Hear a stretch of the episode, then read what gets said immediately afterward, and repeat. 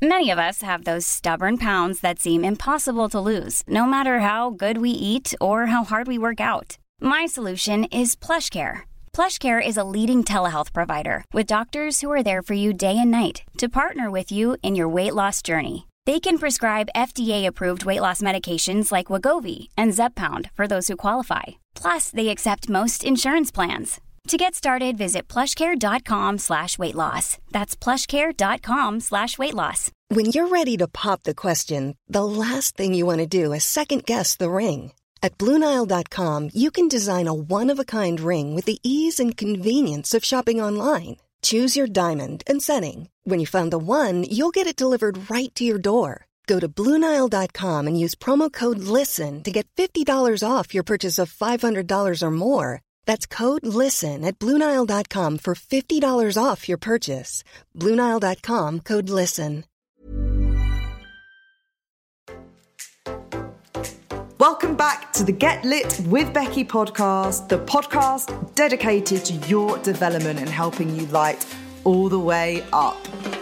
My name is Becky, and I am business mentor, empowerment coach, and founder of Get Lit Inc., the home to your business, career, and personal development.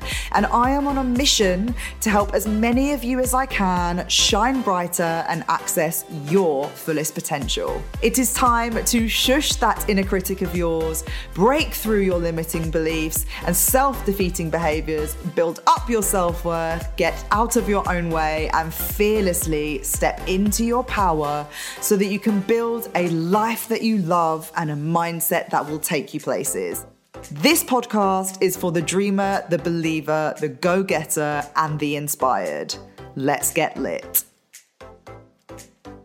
I actually want to just start this episode um, firstly with a very very huge thank you to you um, because your teachings from the big leap quite literally changed my life. I say to everyone when they ask me which book, if you could name any book, I say that book, and I mean that from the bottom of my heart. Changed my life. It changed the way I show up for myself, the way I run my business. It gave me strength and confidence to even do what I'm doing right now. And I truly also believe that actually is what guided me to be even able to write my book, which comes out this week as well. So I just want to say thank you from the bottom of my heart, as I, I mean that. I really, really, really mean that. It changed my life. And I think extensively on that has changed much of my community's life as well and the clients that I work with because it's the book I make them all read the moment they start working with me. So thank you. Well, thank you. That's a great honor. That's one of the best things you could ever say to an author is yeah. that their book changed your life. So really um, I'm I'm thrilled actually that it helped you get more into your genius zone and 100%. do what you do right now. It really did. And that's why I'm so excited to do this episode because I obviously really want to unpack so much from your recent book, The Genius Zone, because um, it's incredible read as well. I, I, literally divulged it in like two days, um, but also unpack some of the concepts and the theories from the, the first, like, you know, the big leap, just because it was so fundamental for me as well. And it really, really did completely finding my jo- my zone of genius and actually something I'm going to talk about a little bit later but what I thought was my zone of genius has now turned, I think, into something else, and it has just changed the way that my life is. So, I guess, firstly, uh, there were two fundamental things for me in the in the big leap, which was uncovering the upper limit problem, completely changed my whole mindset, and then also, of course, our zones of competency and you know the zone of genius. So, I guess, firstly, I would love for you to just introduce the concept of your zone of genius and those four zones um, and you know what they really mean. Yes. Well the big leap was about two big things and the new book the genius zone is about two big things too. The two big things the uh, big leap was about was you mentioned the upper limit problem. Yeah. That's something that i think everybody needs to know about is how we go about sabotaging ourselves when things start to go better. Mm-hmm. And the big leap shows you that the, the upper limit problems are based on fears that you encounter along the way. And if you can address those fears directly, mm-hmm. then you can get into your genius zone. And just to let you know what I mean by genius zone, it's that part of you where you're doing what you most love to do and what also makes your biggest contribution to the world around you. So I think genius at its best I've been studying this now for almost 50 years, and I've found that genius at its very best is when you're in the sweet spot of doing what you love to do. Mm and that also makes a big contribution to other people. And it doesn't matter the size of the contribution. I mean, you could be a genius making a soup for eight people, mm-hmm. or you could be a genius writing a symphony for a thousand people. It really doesn't matter the scope it what it matters is that you awaken that spark in yourself that's all about opening up to more and more of your individual organic genius every day and the second thing um, you mentioned was uh, the genius zone and what those other zones are. Yeah. This is really important too. Once I figured this out, I'll tell you, it made my life so much more easy and successful.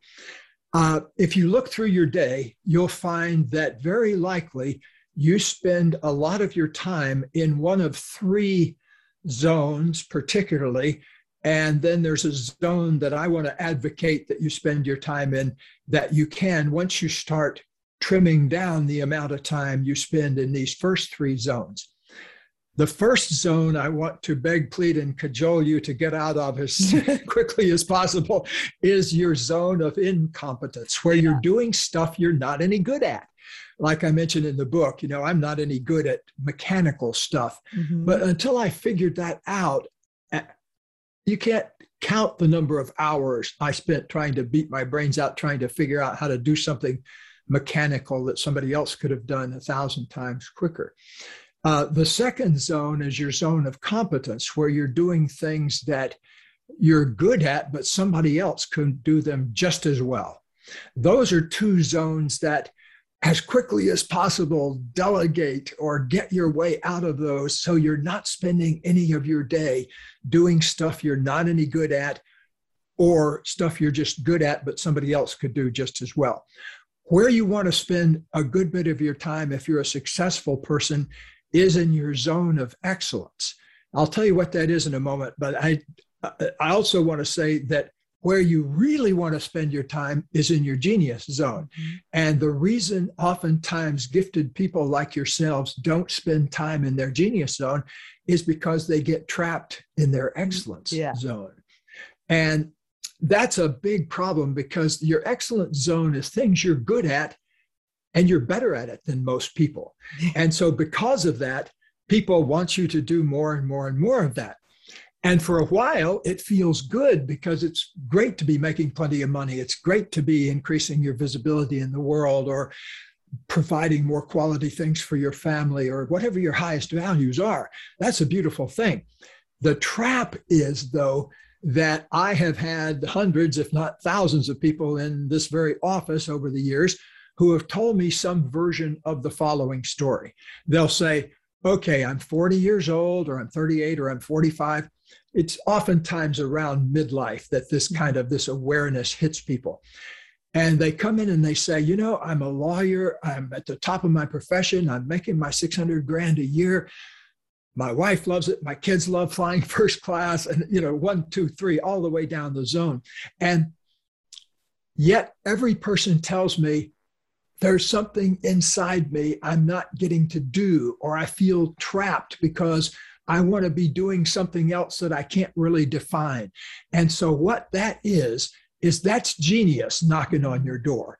And if you're in the zone of excellence, it's going to come knocking louder and louder the more you are around midlife and particularly later after you know if it's knocking on your door at 50 yeah. or 60 it's banging with a, yeah. uh, a, a, blunt object on your door but the, the key thing is is to get yourself as soon as possible established in this new zone I call the genius zone, where you're in the sweet spot of what you love to do and what also makes your biggest contribution. And the new book shows you how to yeah. live there. I, I always say the big leap, like the goldfish on the cover, shows you how to leap into your genius zone.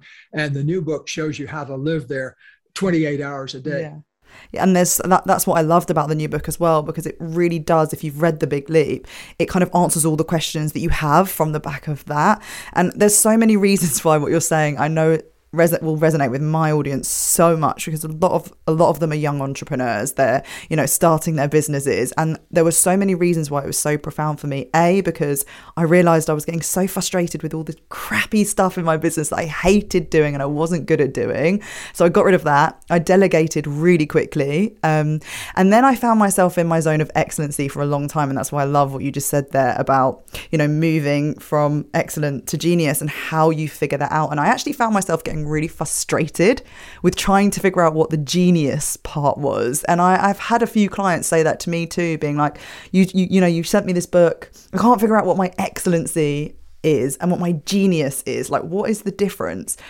How can someone really begin to explore finding what that feels like to be in their genius over what it feels like to be in their excellency? Beautiful question. One thing I ask my clients to do is to think back through their lives to the early side of their lives, you know, maybe before you even went to school or kindergarten, mm. and ask yourself, hmm, what did I most love to do back then? And because oftentimes it has the seeds or the key to your genius now.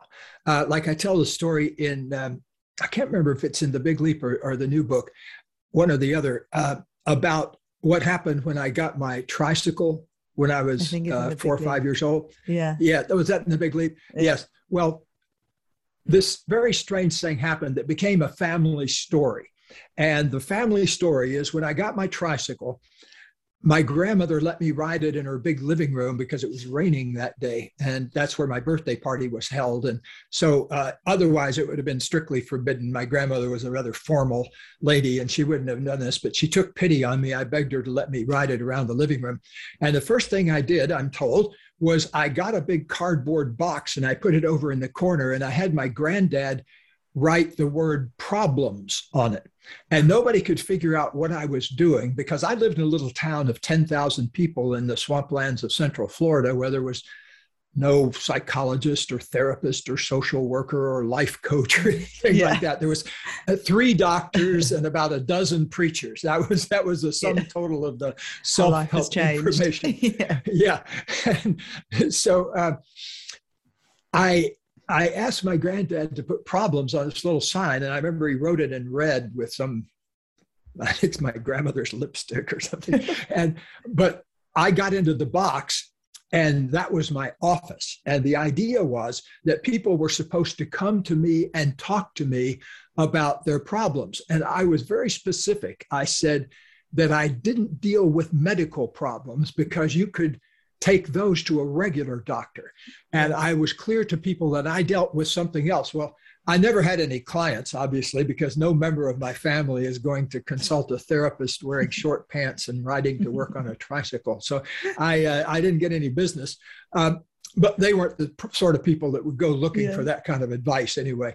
Uh, but that was a key for me. And I remember the pleasures of sitting in my box. And even though I didn't get any business, I had this imaginary thing going where people would tell me their problems and I would come up with a magical solution to them. I'd kind of like whoosh, and I didn't know exactly what I'd do, but it would be this whoosh.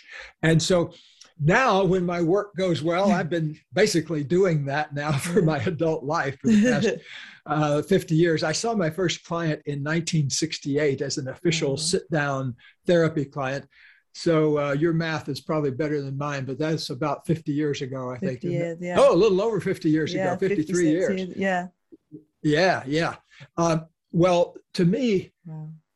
although i've i've put in a lot of hours in a way it's been play for me because I've been doing what I most love to do. And even though the circumstances have changed, you know, now, you know, when I started it, I was working with juvenile delinquents in a facility.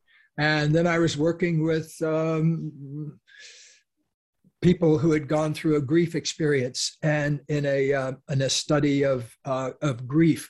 And then I was working at Stanford, working with Silicon Valley executives when I was working on my doctorate there.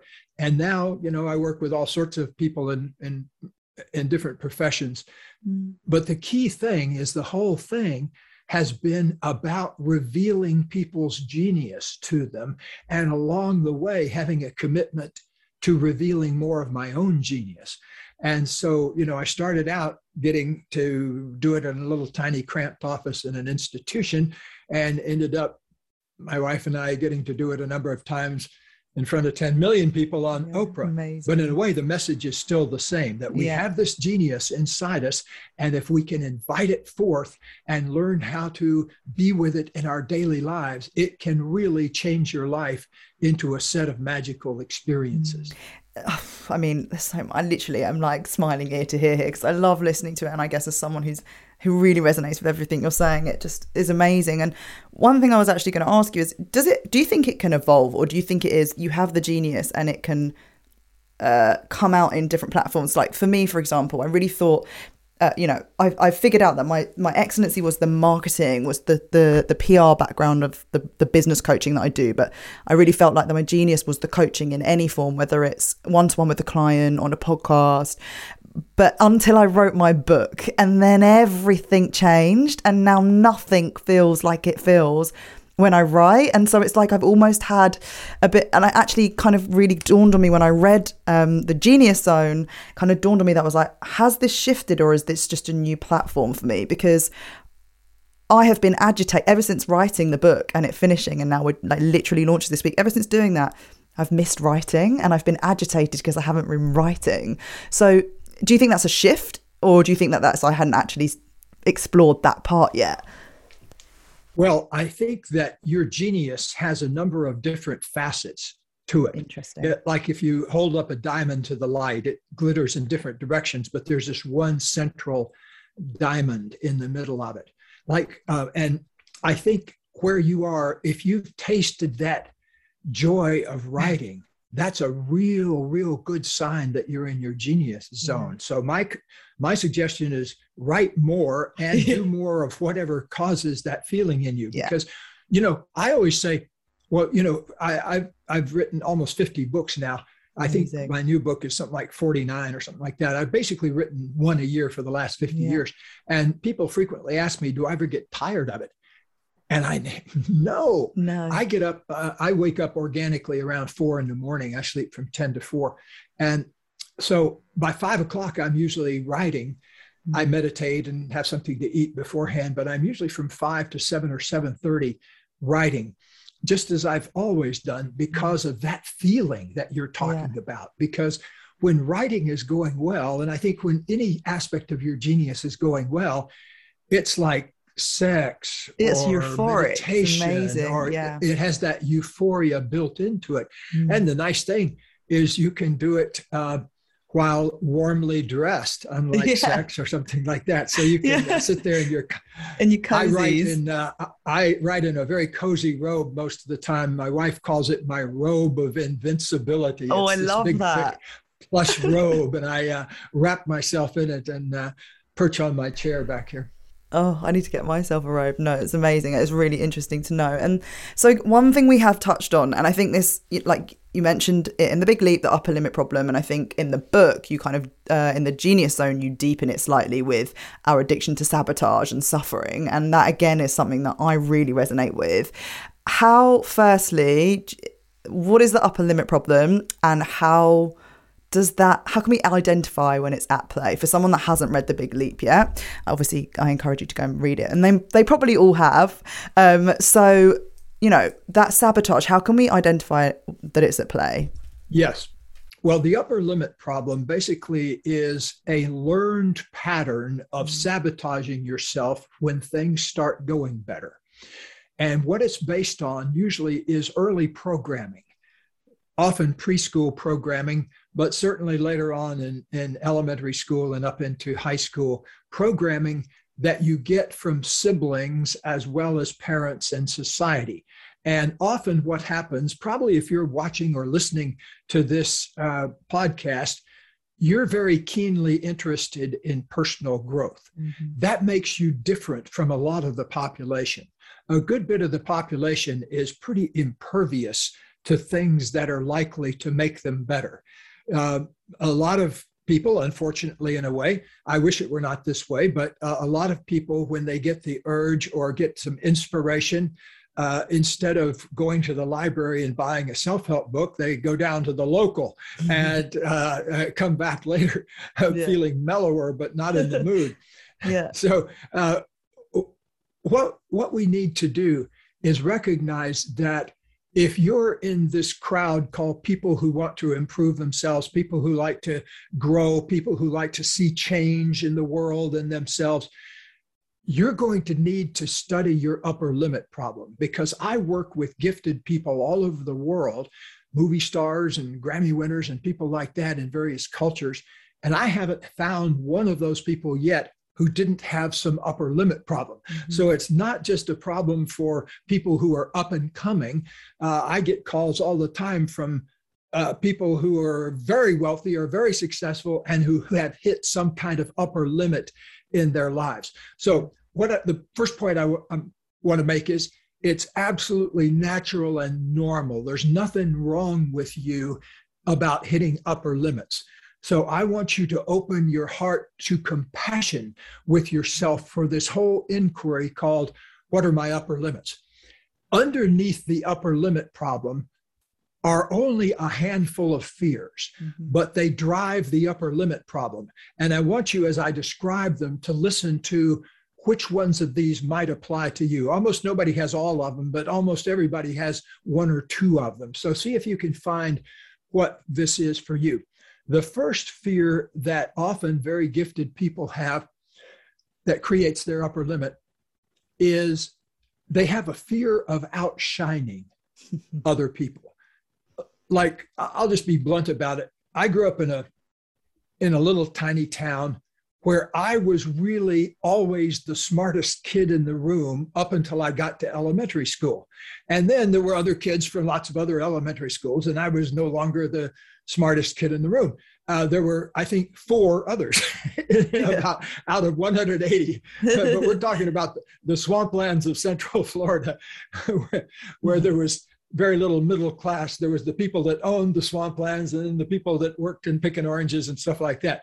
So um, the the what happens is if you're if you have the fear of outshining, when you start to shine, you start to feel sorry for other people who aren't able or willing to shine as much as you can.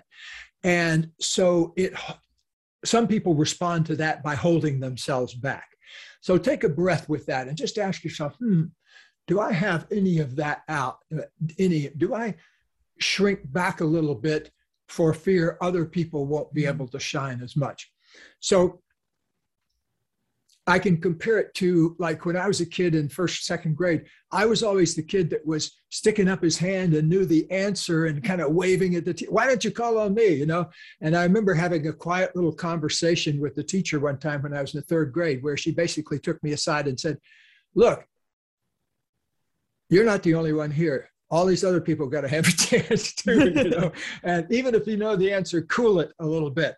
And yeah. so uh, you know, I, I cut down by about 90% my yeah. hand raising. So, but, you know, it's a problem that um, talented and gifted kids have growing problem, up is oftentimes yeah. we're coached to shut, uh, sh- turn to down the volume a little bit. Yeah, for yeah. sure. It's a big problem. Yeah.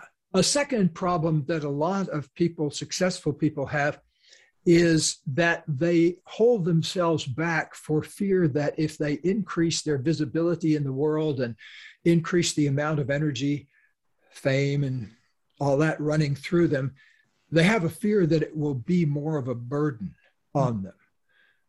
Oftentimes, I, in fact, I had somebody in my um, other, and uh, we used to live in Colorado, in my Colorado office once, who had had many hit records. And he was in the middle of making a record and he was very depressed. And he said the following thing to me. And this is a classic example of the burden fear. He said, So what if I make another album and make another $10 million? So what? You know, what good is it at this stage of the game? And and he was knocking on my door too because genius was knocking on his door. He what happens a lot with very successful people is suddenly there's a big structure created around them and you know like one of my actor clients says if I'm not acting, 90 people starve.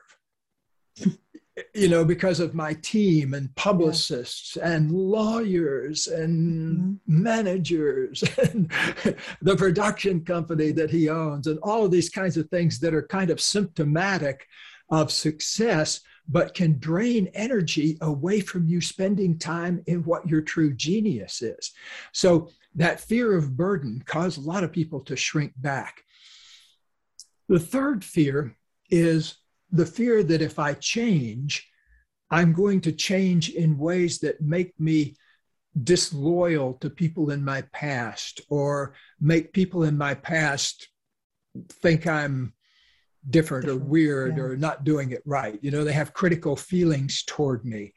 And I've run into that with members of my redneck family when I go back to mm-hmm. funerals and everything to Central Florida. You know, I've had, uh, uh, you know, a, a cousin say, So you write books, huh? Uh-huh. Yeah. You know what we use books for down here, don't you? You know, uh, yeah. And uh, so, uh, you don't always get treated as a celebrity, even if you mm-hmm. are one by members of your family. And I've had other people that, uh, you know, make records or movies and things like that catch a lot of guff from uh, sometimes when they go back home. So it's a fear of being disloyal holds people back.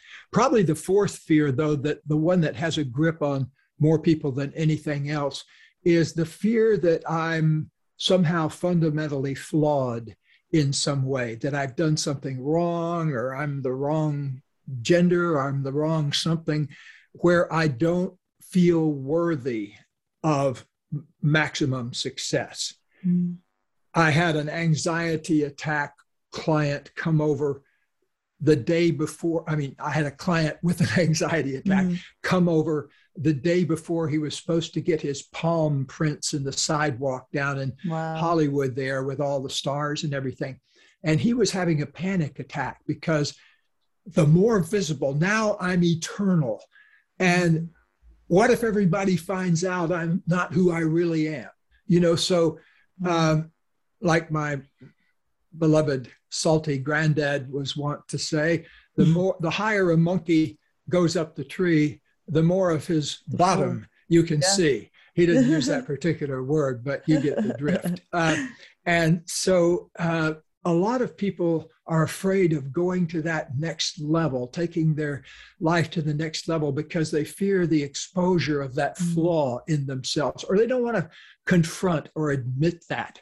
Uh, I have a very dear friend that went through many, many uh, years of alcohol and drug um, enthusiasm uh, before she was able to kick that and then became a major international recording star. Mm. The whole time she was in the addict phase, she was exactly the same genius as came forth later.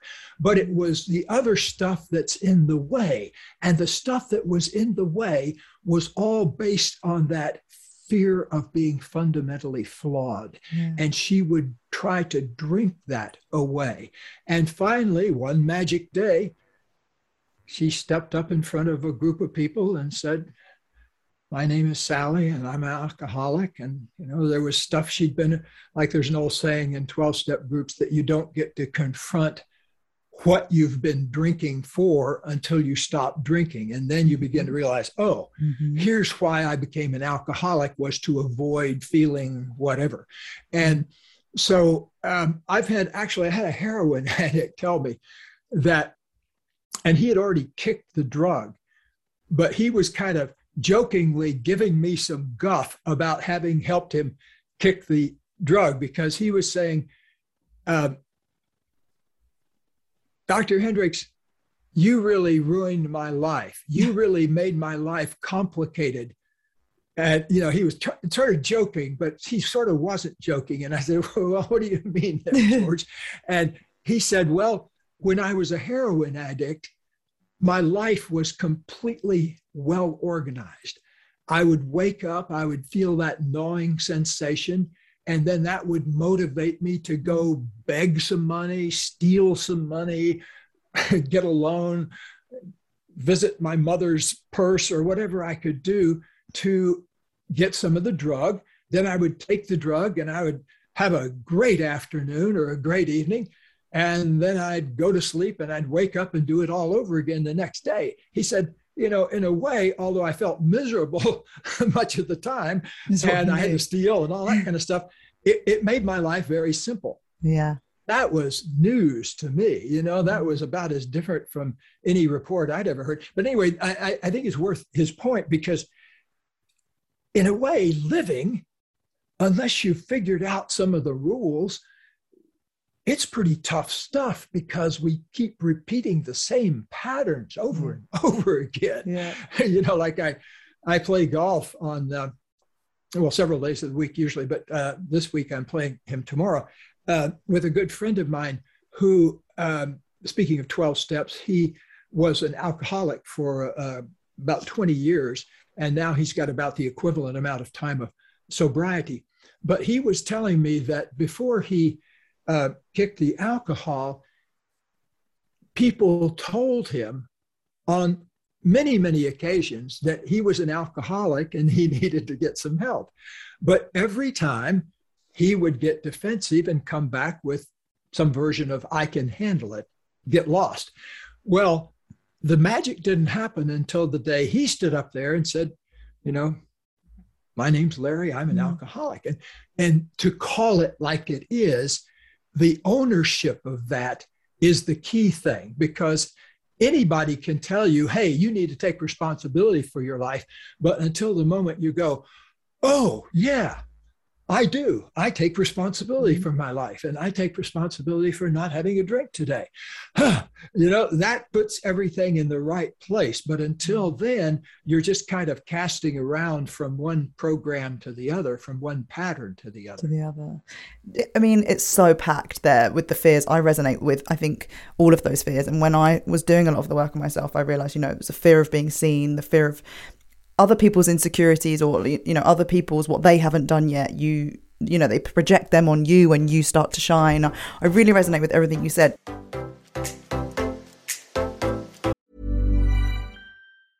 Cool fact a crocodile can't stick out its tongue. Also you can get health insurance for a month or just under a year in some states. United healthcare short-term insurance plans underwritten by golden rule insurance company offer flexible budget-friendly coverage for you. Learn more at uh1.com Quality sleep is essential. That's why the Sleep Number Smart Bed is designed for your ever evolving sleep needs. Need a bed that's firmer or softer on either side? Helps you sleep at a comfortable temperature? Sleep Number Smart Beds let you individualize your comfort so you sleep better together. JD Power ranks Sleep Number number 1 in customer satisfaction with mattresses purchased in-store. And now save 40% on the Sleep Number limited edition Smart Bed for a limited time. For JD Power 2023 award information, visit jdpower.com/awards. Only at Sleep Number stores or sleepnumber.com.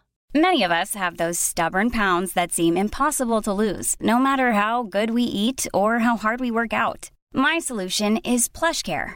PlushCare is a leading telehealth provider with doctors who are there for you day and night to partner with you in your weight loss journey. They can prescribe FDA-approved weight loss medications like Wegovy and Zepbound for those who qualify.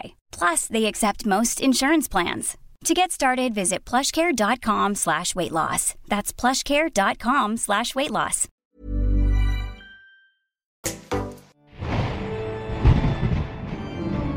Welcome to Paranormal Activity with me, Yvette Fielding, a brand new podcast bringing together people's real ghost, extraterrestrial, and paranormal stories, as well as getting some inside details from those who study the supernatural.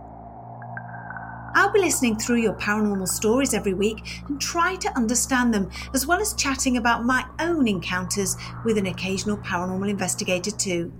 You can find us wherever you get your podcasts from, including Apple Podcasts, Spotify, and Acast. Just search for Paranormal Activity with Yvette Fielding.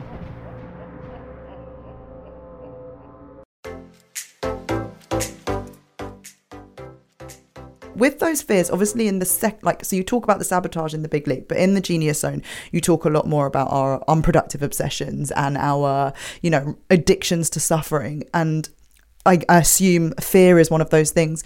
How much of this do you think this is, I guess, what I've kind of called it before, and is like our distraction from being our greatest self. Like, do you think that these are real fears, or do you think they're all things we just let ourselves get obsessed over to stop us from finding our zone of genius and really embodying that way of life? Yes. Well, they're all real fears in the sense yeah. that they are things you can feel in your body. Mm. Now, what put them there varies.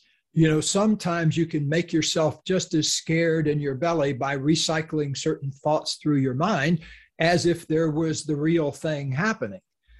Uh, actually, one of the very first clients I ever worked with was a, a young African American uh, boy from, he was about 15 or 16 years old, um, from the heart of the inner city in Boston, who had a fear of snakes. And interestingly enough, he'd never actually encountered a snake. Uh, he lived in a concrete world where he didn't go out into the countryside. And so he had seen pictures of them in books, and that was enough to do it for him. And uh, why he ended, ended up volunteering for this particular study that I was working with, a phobia study at the time. And so uh, you don't have to actually encounter the real thing in order to be very, very afraid of it. In fact, mm-hmm. you can be inoculated by fear of somebody else at an early age if you're around somebody who happens to be uh, very scared of something. Mm-hmm. You know, like I worked with a, a, young woman one time who had a, uh, a life threatening allergy to shellfish. And it turned out she had completely learned that from her mother. Her mother had this allergy to shellfish. And so she had kind of picked it up by osmosis. Mm. And once she worked through it, she could eat all the clams she wanted. But uh, so sometimes, if these things have been conditioned or programmed in, they have to first you have to kind of become aware of them and yeah. then begin to work with them. That's why I say, like with the upper limit problem, often the only thing you really need to do is acknowledge that yeah, fear underneath it and realize, yeah. oh, I'm operating out of that fear that I've got a fundamental flaw. Let me just ah, take a yeah. breath into that and move on beyond it. Because here we say uh, at our institute, one of the sayings is fear is excitement without the breath. If you remember to breathe, ah, you know, and that. have some zest for life, your fear melts into excitement. Yeah. Did you think that awareness? Because even for me, it was actually really literally last week. I had felt so good for such a long time. I so when I first learned about the upper limit problem, you obviously say you know might might be good, feeling good for a couple of days, and then it something clicks, and I've got myself up to now like a good six months of feeling great, and then I forgot to turn my blinkers on, and literally the week into leading into my book publication, like week, a, a, a, typical repeating pattern played its little head with me and I kind of indulged in it a little bit, let myself get upset. And then I had this profound awareness. I was like, hang on a minute, I'm, I'm upper limiting myself here. And I just laughed. And in that awareness, I was like completely set free from it. Do you, th- is awareness just purely the key or how else can someone move through those fears and, you know, those, that suffering that we're so used to, whether it's like negative self-talk, self-criticism, you talk about all of that in, in the genius zone. Do you think awareness awareness is literally just all that we need? Well, I think awareness is a key first step. There is a yeah. second step that's crucial, but I think that awareness. Uh, you were mentioning writing a book. Um, yeah, I have a lot of friends who write books, and one of them was just about to publish a new book that he'd been working on for months, and all the publicity yeah. was in place and everything. And he calls me a couple of days before, and he said, um, "I had a fender bender picked a fight with my wife. And um, what was the third one? Uh, oh, ate something that disagreed with me. Do you think I might be having an upper limit problem? Literally how my last few weeks have been. And I just, oh, so funny. Yeah, because they often come in waves like yeah. that. Uh, you fall off your bike, uh, uh, get the hiccups, and you know lose your keys the same day. Yeah. So um, awareness is, is very key. But a second thing, when you're aware of it, you're really ripe then to create a better pattern. Mm-hmm. And so a key next step is to make a commitment, an actual heartfelt commitment to a new path. Yeah. So, for example, if you catch yourself in the middle of having an upper limit problem the day you're supposed to give a speech, let's say, uh, let's say you get uh, hired to do uh, 10,000 pound keynote speech about your new book that you've mm-hmm. published.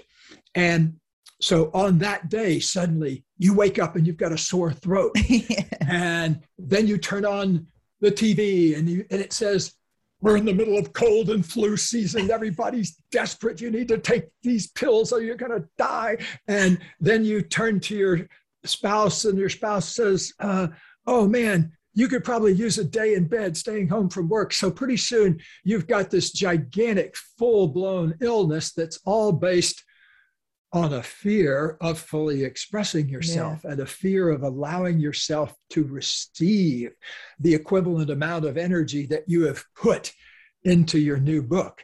You know, most of us are a lot, lot better at giving and putting forth energy than we are at receiving yeah. a back wash of adulation and praise and financial prosperity. Mm. I think that this next um, phase of life for many of us is going to be dedicated to developing the superpower of receptivity. Yeah, you uh, talk uh, about that. that uh, amazing. Receptivity is really a beautiful thing that most of us are a little bit squeaky rusty mm-hmm. at. Because if you like try this sometime, just as an experiment, think about something that you really appreciate about somebody and think of a 10 second way you could say it. Um, uh, I'm thinking of an example right now. Okay, let me just give you a 10 second appreciation here. I really appreciate, I get awkward. yes. I really appreciate the modulation of your voice. It's very pleasant to listen to. So I can Thank see why you'd be good at the podcasting business. Thank you. Okay, so go it's hard. and just give them a 10 second compliment and watch how they respond to it because they will often respond to it almost as you did uh, where they'll try to talk you out of it right away and um, i tried this I, I, think i told a story in the book of my uh, beloved uh, late mother-in-law polly where uh, she made lots of great food, but she could never receive a compliment on it. So one Thanksgiving, where she'd made this delicious pumpkin pie, I tried an experiment on her in my own devilish psychologist way. I started trying every way I could to give her a compliment on the pumpkin pie, just to map out all the ways she could deflect it. So I said, Polly, the the pie was absolutely delicious today. And uh, and she said, "Do you think so? You know, because I don't know if I got enough um, spice, uh, cinnamon or whatever the thing is in, in pumpkin pie. And I, and I persisted. So I, and I said, no, that was the part that I found absolutely exemplary was the, the amount of spicing in it. And then she came back again, you know, like, well, you should have seen the way mama used to make it, you know, like devaluing her own because it wasn't mama quality. well, none of us makes mama quality food. You know? Yeah. and, so, uh, true. so uh, it's, it's too harsh a standard to apply. So um, the, the point I'm making, though, is that most of us have a very big resistance to actually acknowledging the positive in ourselves. So try an experiment. If you can find a person when you compliment them that goes, wow, you know, that's absolutely true. Let me just take 10 or 20 seconds to revel in that. ah, ah. That's what I want to see in the world. Yeah. I want to see people that will actually feel things, you know, not just will deflect things and say, oh, I couldn't possibly, you know. Uh, I think uh, developing the superpower of receiving is going to be very big over the next few years for those of you that are in earshot of our podcast. Amazing. No, I really, really resonate with that. It is hard. It's super hard because also it stems back down to that fear of shining. You don't want to seem to be arrogant. I think we really have, you know, I see it so much in my generation of women. There's this fear of shining bright at the at the thought that someone might think you're too self-indulgent or too arrogant or love yourself too much. And there's such a conversation around, aren't we all here trying to help people love themselves more, shine a little bit brighter, yet we feel so uncomfortable doing that um, and it's still so easy to say oh god she loves herself or oh god she, like oh you actually think you're it's like in the film mean girls someone says she's really pretty and she goes oh so you think you are really pretty? When she says thank you like as women we're really taught to to not you know take that compliment. So i think that's that's something i really enjoyed reading in the book. Something else you mentioned just prior to that around making a commitment to yourself. After reading the big leap i wrote a commitment to myself about my um, my deservingness and worthiness and comfortableness around shining. That was kind of what really came out for me and stepping into my shine. But something that you said in the book, uh, The Genius Zone, really landed with me when you talked about recommitting over and over again. I think it's really easy to make a commitment to yourself. Um, to make change and then think your work is done and not realize that you've got to keep showing up with that commitment. And when I had that sabotaging moment, I had to like kind of recommit to myself. Um, how important is that? And, you know, for overcoming, there's a lot of this book is around overcoming your negative thinking and the obstacles that are holding you back from finding your genius. Yes. Well, in, in the book, I talk a lot about an absolute genius at recommitment. And we have to get just as genius about it. And the, mm. the device I'm talking about is the automatic pilot on an airplane. Whereas if you're in London, let's say, and you want to go to New York, the pilots get up there and they program the automatic pilot so that it puts them on to beam to New York. And then they can kind of just sit there and do whatever pilots do when they're just sitting there and uh, watching the instruments.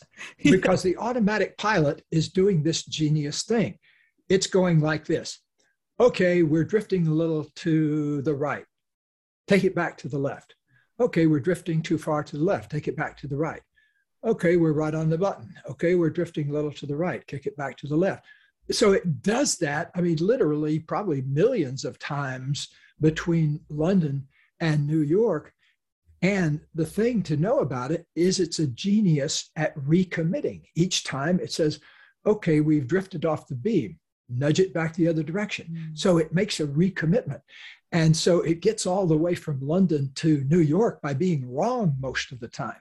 And that's a good metaphor to keep in mind because if you get good at recommitting, getting back on the horse, getting back on the beam, that's a great skill to have because I'll just tell you, in any big project, whether it's in like in, in the book, I talk about how I lost a whole bunch of weight way mm-hmm. back a long time yeah. ago let's say you've got a big project like losing 100 pounds, or you've got a big project like getting yourself out of debt, or you've got a big project you're creating in your business, a big launch, that kind of thing.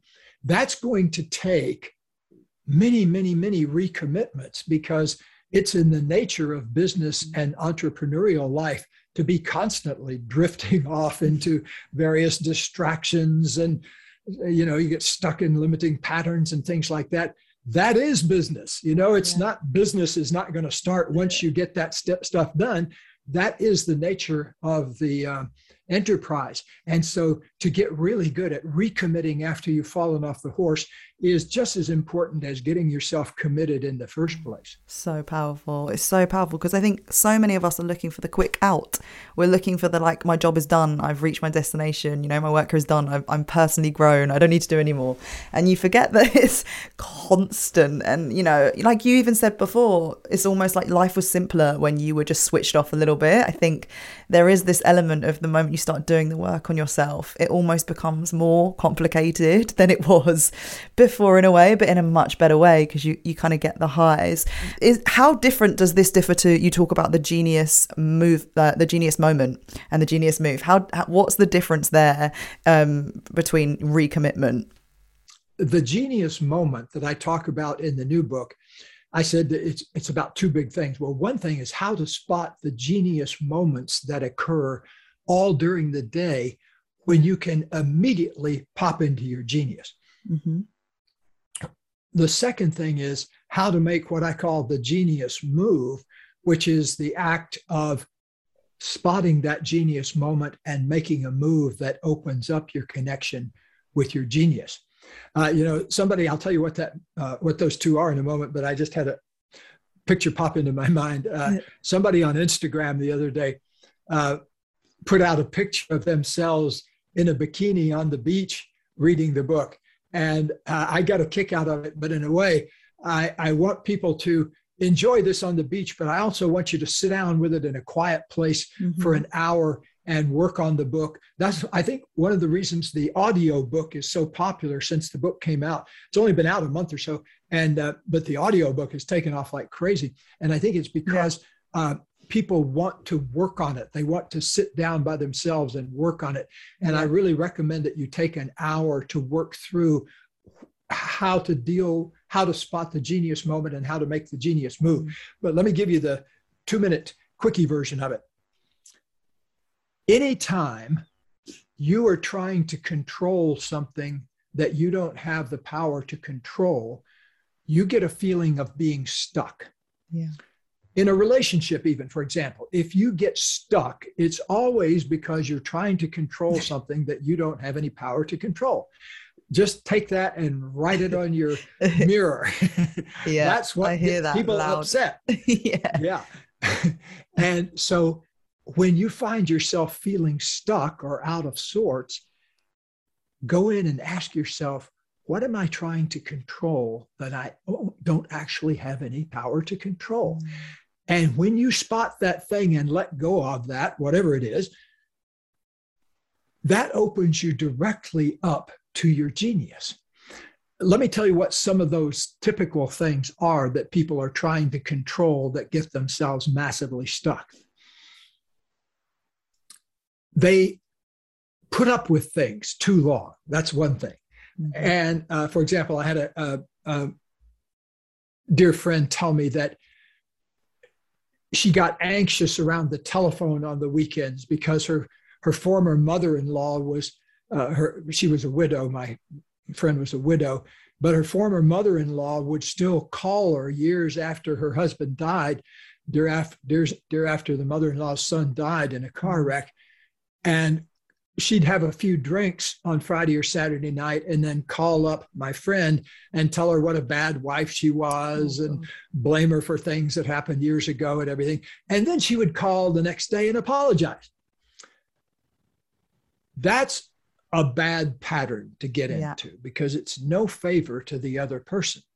And so oftentimes we get ourselves stuck by delaying too long the process of putting our foot down or saying no.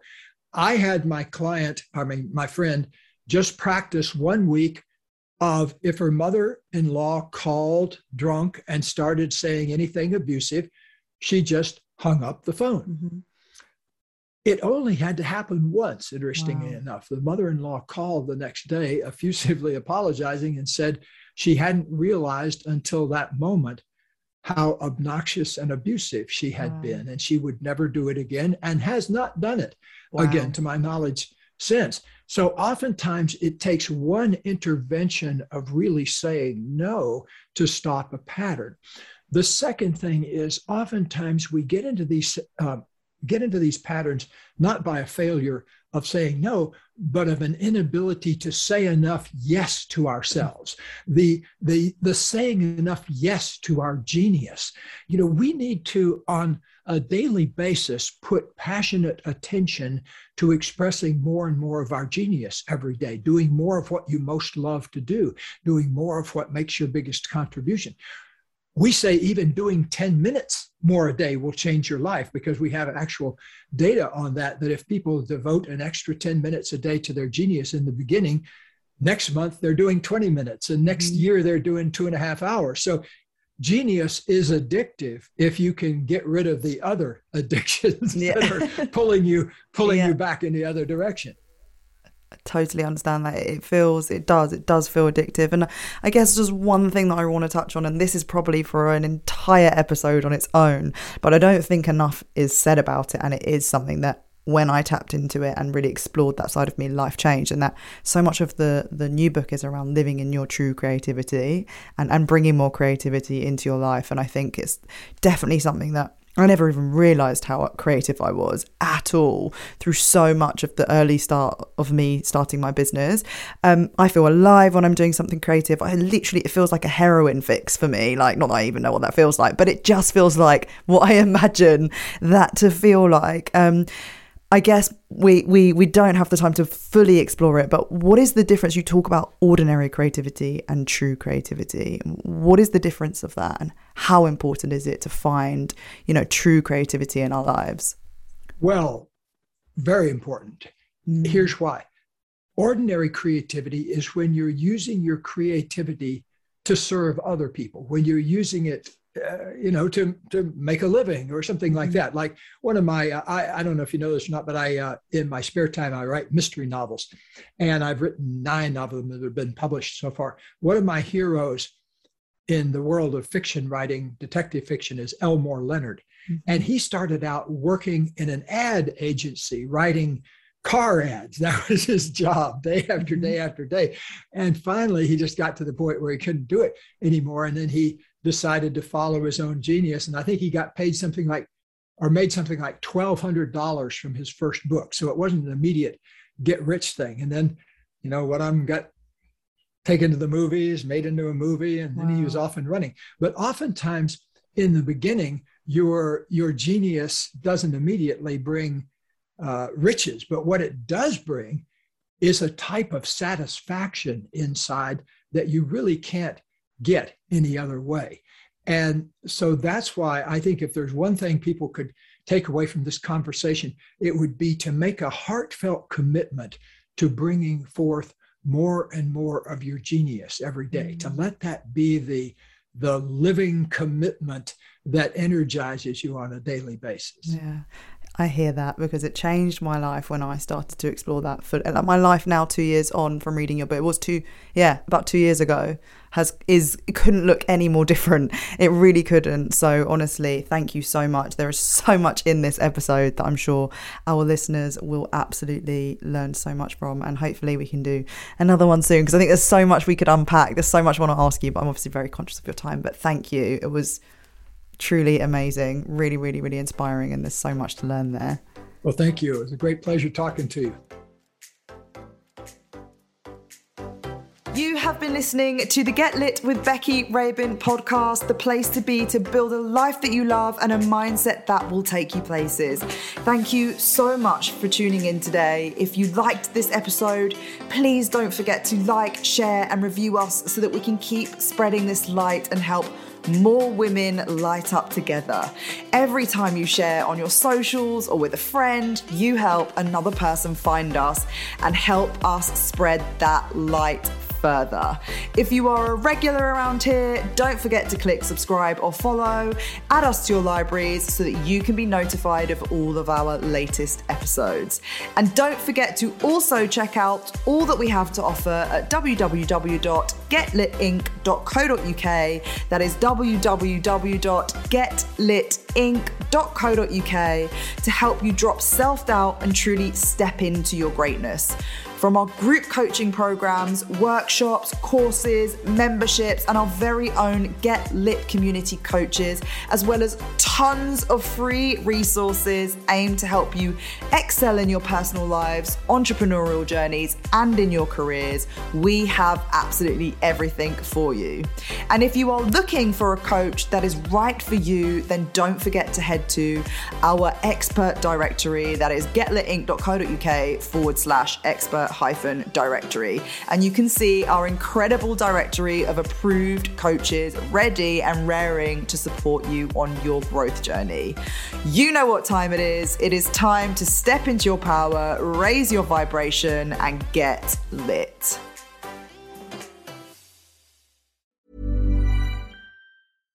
Hi, I'm Daniel, founder of Pretty Litter. Cats and cat owners deserve better than any old fashioned litter. That's why I teamed up with scientists and veterinarians to create Pretty Litter. Its innovative crystal formula has superior odor control and weighs up to 80% less than clay litter.